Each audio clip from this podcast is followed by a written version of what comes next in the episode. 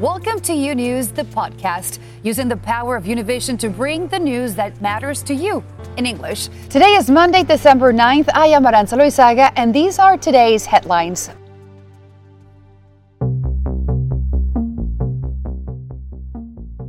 Speaking Spanglish is a way of life in many areas of the United States. The mixture of English and Spanish may be an informal language, but scholars are starting to pay more attention to it.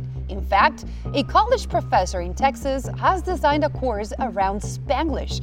Pedro Rojas talked to her about the class. This and much more today on U News, recorded live from our newsroom in Miami.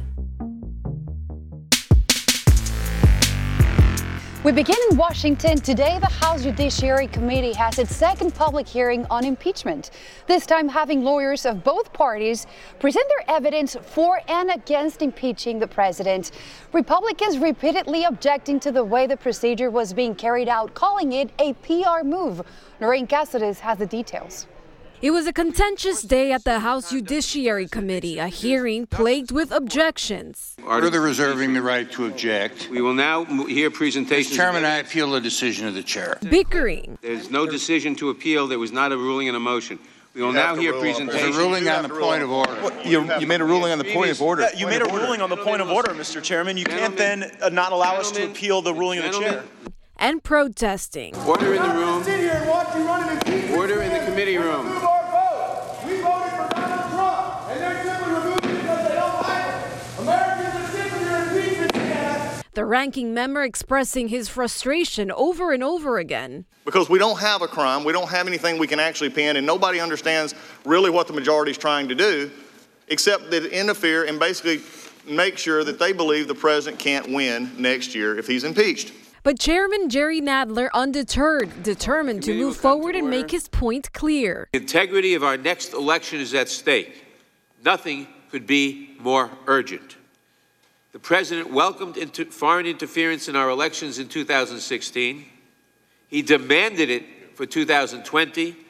Then he got caught. Lawyers presenting evidence for both sides of the argument. It is a reason to talk about whether we want our children and grandchildren to live in a country where the president, elected by the people, can put his own personal and political interests over the interests of the people who elected them.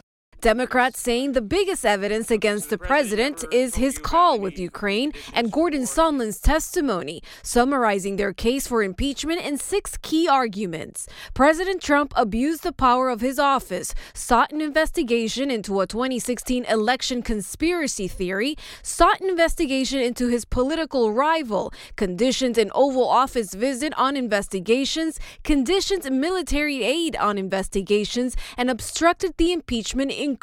To impeach a president who 63 million people voted for over eight lines in a call transcript is baloney. The Republican lawyer calling the inquiry rushed, saying it goes against the way successful investigations should be conducted with time. Democrats may disagree with the president's policy decisions or the manner in which he governs, but those disagreements are not enough to justify the irrevocable action of removing him from office.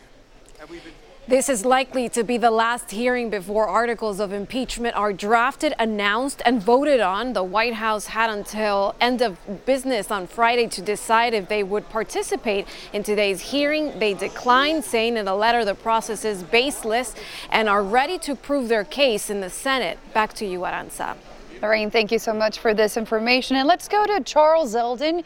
He's a political science professor at Nova Southeastern University. Professor, thank you for joining us. Glad to be here. So, what stands out for you so far regarding today's impeachment proceedings? Well, you know, we talk about the two Americas. We're seeing perfect example of this. The Republicans and Democrats are speaking like they're not talking about the same events. They're so different in how they interpret it and how they they are perceiving it that they're talking at cross purposes from each other rather than uh, at each other. So, Professor, in his opening argument, the attorney for the Republican side, Steve Castor, criticized the Democrats' impeachment inquiry, calling it rushed. This is an argument we have heard Republicans make repeatedly. Do you believe he is right, or what else did Castor say about this? Well, it isn't rushed. Uh, is it moving fast? Yes, but so have past uh, impeachments. I believe the impeachment for uh, President uh, Andrew Johnson took about four days of investigations. Uh, for the Clinton investigations, the process from beginning to end ran about 71 days. We're getting on to the 70th day since the beginning of this. It's not that it's rushed. What they're really complaining is you haven't talked to all the witnesses. How can you do this without talking to all the witnesses? Well, the answer is simple the president won't let those witnesses talk. And the Democrats are unwilling to keep waiting for that to happen. So now in their presentation, Democrats have been using the president's own words against him, including a video clip of Trump saying, quote, I have the right to do whatever I want as president. What are the Democrats' strongest arguments against President Trump? Well, believe it or not, it's the first thing we learned, which was the smoking gun of, I have a favor for you. I have a favor to ask of you, though. It is proof that he is asking for something in return for something. That's the foundational key to this. It shows him uh, abusing his power, it shows him uh, uh, seeking to uh, use this power for his own personal gain. Uh, beyond that, uh, the testimony we've heard has all been pretty much against the president, mostly because the people who could talk on the president's behalf have refused to testify. And also, Ambassador Sondland, he said there was a quid pro quo, and they also played that video clip. Now, will Democrats yes. add the findings of the Mueller report to the charges against the president? Well, when you're remember, this is a, this is like a trial process. Uh, this is the indictment phase. Then comes the trial phase in the Senate. And when you're organizing for a, a, a trial, what you want to do is you want to present a clean easy to understand narrative for the jury. In this case, it's less the jury of the of the Senate than it is the jury of the American people.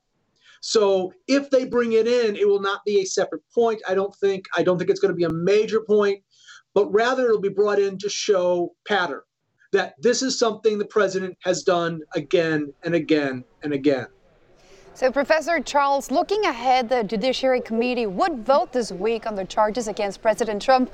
Then the full House will vote in the next two weeks, approximately. Has this hearing moved the ball forward in that direction? Well, what we saw today is the legal arguments for and against impeachment have laid out, been laid out uh, clearly, succinctly, and and and really compellingly.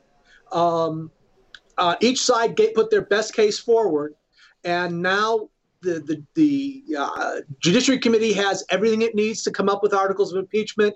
The House has everything it needs to vote on those articles of impeachment, and the record is set to go to the Senate for a trial. Professor Charles Sondland, thank you very much for joining us today and for your time as well. Glad to be here.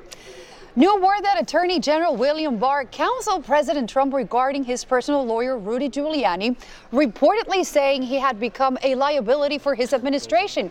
That's according to the Washington Post. The newspaper citing unidentified sources. Giuliani's business's dealings in Ukraine have come under scrutiny in recent weeks as his name continues to swirl during impeachment proceedings. Meanwhile, in a fiery back and forth on NBC's Meet the Press on Sunday, Senator Ted Cruz declared that there is, quote, considerable evidence that Ukraine interfered in the 2016 election, despite offering up no such evidence. Let's listen. Uh, look, it, on the evidence, Russia clearly interfered in our in our election. But here's the game the media is playing: because Russia interfered, the media pretends nobody else did. Ukraine blatantly interfered in our election. Conservative publications and President Trump himself praised Cruz for the interview with the president, tweeting, Thank you, Ted. More potential legal jeopardy for the president. A panel of judges on the D.C. Circuit Court of Appeals heard oral arguments over whether members of Congress can sue the president for alleged emoluments violations. The Trump administration is heading to court this week in two lawsuits charging that the president is violating the Constitution by profiting off of his hotels and other businesses while in office. The cases revolve around the Constitution's once obscure emoluments clause, which critics say President Trump was flouted and also, you know, giving foreign diplomats an opening to curry favor with him by patronizing his businesses. And President Trump is issuing a warning to North Korean leader Kim Jong-un. In a tweet Sunday, Trump said, quote, Un is too smart and has far too much to lose everything, actually, if he acts in a hostile way. Trump's tweets came after reports that North Korea conducted a possible significant test at a missile site. It was not immediately clear what was tested. Trump also said North Korea must denuclearize as promised. The country's ambassador to the United Nations says that the denuclearization is off the table in negotiations with the U.S. The U.S. Supreme Court today left in place a Kentucky law requiring doctors to show and describe ultrasound images to women seeking the procedure, turning away a challenge arguing that the measure violates the free speech rights of physicians.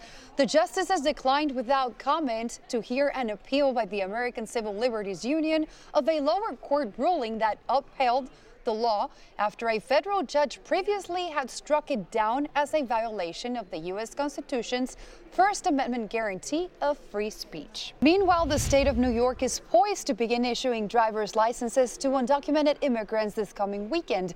The new bill will be very welcomed by thousands wanting to ease strains on their daily life. But as Fabiola Galindo explains, there are still legal challenges trying to derail the so called green light law from coming into effect.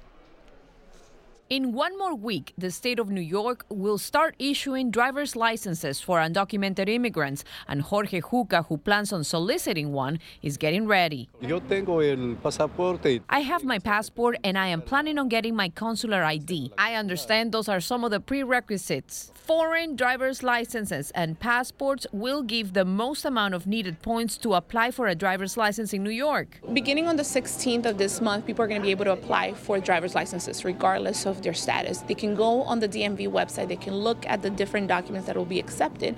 Some of them are going to be passports from another country, as well as driver's licenses from another country that have not expired. The new law, also known as Green Light, is facing legal challenges as the Justice Department showed support for a New York County lawsuit which argues the new law is unconstitutional. The DOJ attorneys wrote the act specifically prohibits disclosing records or information to federal immigration authorities, singling out ICE and CBP by name, absent a court order or a warrant signed by the judge. Last month, a similar lawsuit was dismissed by another New York judge. For Maria Salas, the legal battle is a sign that she should wait.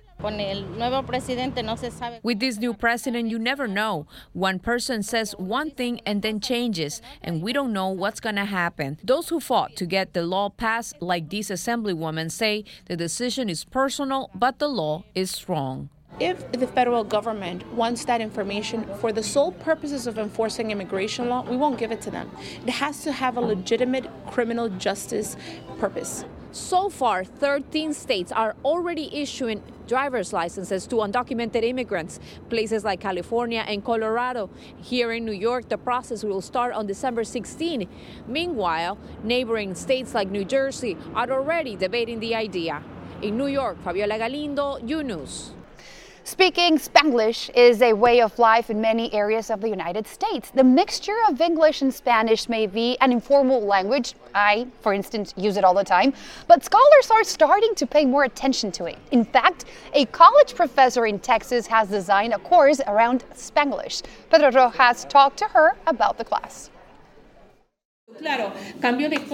Professor Megan Pease at St. Mary's University in San Antonio, Texas, is promoting a new space in linguistic studies in the United States while teaching a class called Spanglish, a college course that has gained recognition for its approach to academic research that combines English and Spanish. This is really a class that should be offered to students. They, they, it, it helps them just it helps them understand from really a linguistic point of view what what they're speaking.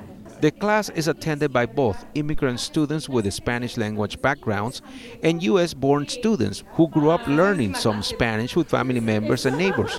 For most of the students, the experience has been really positive. I speak multiple languages myself, so I have to fill all these um, absences of you know communications with what I know. Mm-hmm. And so Spanglish for me is now this positive thing. I've been speaking Spanish my whole like Spanglish my whole life. Um, so and that's not just me, but like other people and other people that are older than me. Um, they also have that same experience too. So like I've learned that it is around and it's present. It's just not shown. For the students of this class, the term linguistic heritage it's not seen as a bad quality. To the opposite, it's seen as another tool that they can use to improve their communication qualities. Everything is so situational, and to be aware of of the way uh, people do use language to judge, and to be aware of how that how that happens. I am a heritage speaker. I speak Spanglish. I, I do all these things. I have done all these things for this country, and I'm I'm part of the U.S. now, and I'm I'm I'm okay with this. And this class taught me to recognize all those things. So. Um, I couldn't have been happier with that. According to Professor Pease, the knowledge obtained from the understanding of Spanglish makes the informal language commonly used in many cities of the country with a large presence of immigrant community much easier. In San Antonio, Texas, Pedro Rojas, UNews.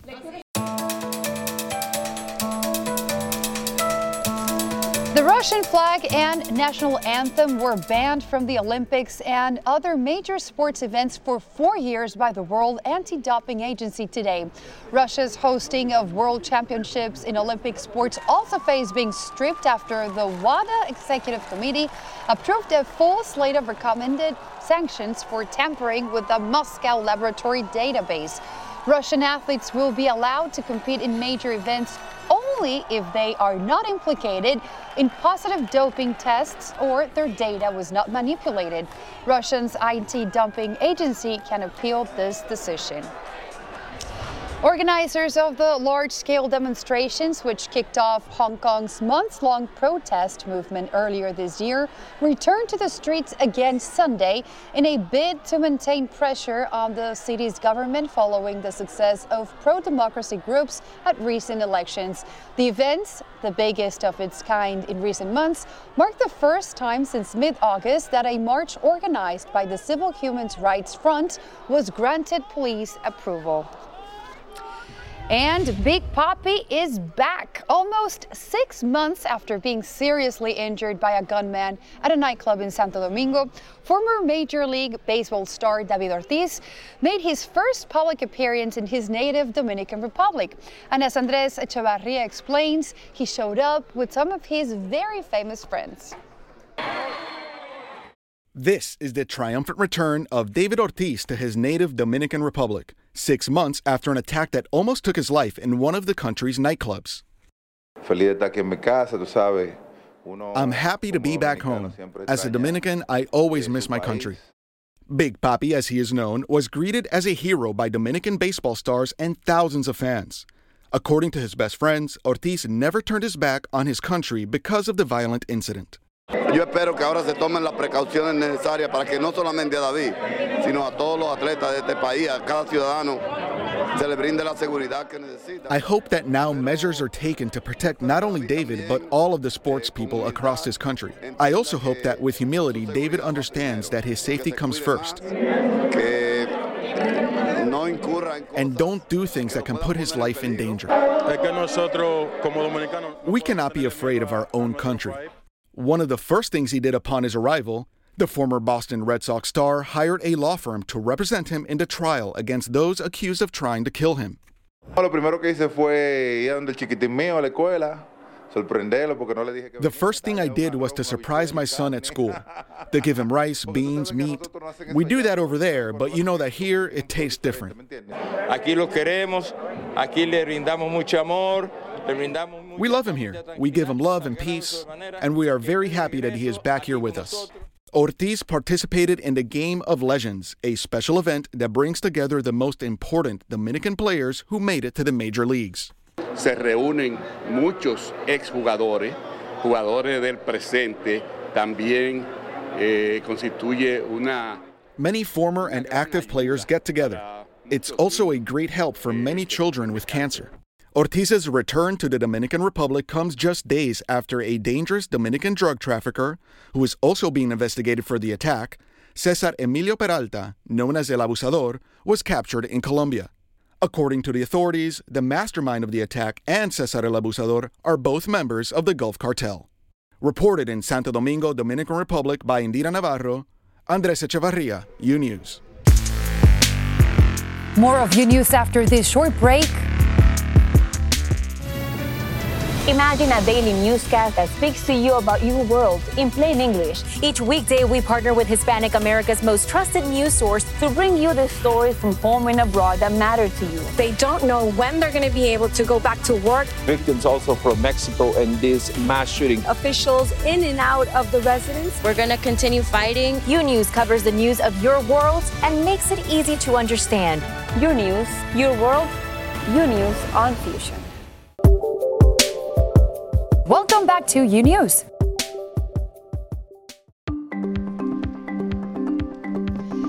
And we are back. Special holiday deals only for today. But first, using tech to track Santa. Annabelle Sedano has the details in today's Tech Report. Hi there, that's right. And we begin with this. Google Santa Tracker is back. With it comes new games, a new design, and much more. Perhaps the biggest news this year is the most obvious one the new design for Santa's Village. The village got a big makeover in 2019, including a new greenhouse, a reindeer gym, and a new toy factory. You can also count on new games and activities, including a new 3D snowbox where you can build your own winter scene. How fun! Loteria Today's doodle is a celebration of the Mexican game. It's an interactive doodle that will be available for two days, today and tomorrow. Google chose to make it an interactive multiplayer game available in 30 countries around the world. Players will be able to play Loteria with friends in a private game or with random users in other parts of the world. Love that. And moving on to this one, shoppers, brace yourselves. It's Green Monday, an online retail industry term similar to Cyber Monday. The term was coined by eBay in 2007 to describe the best sales day in December, usually the second Monday of December.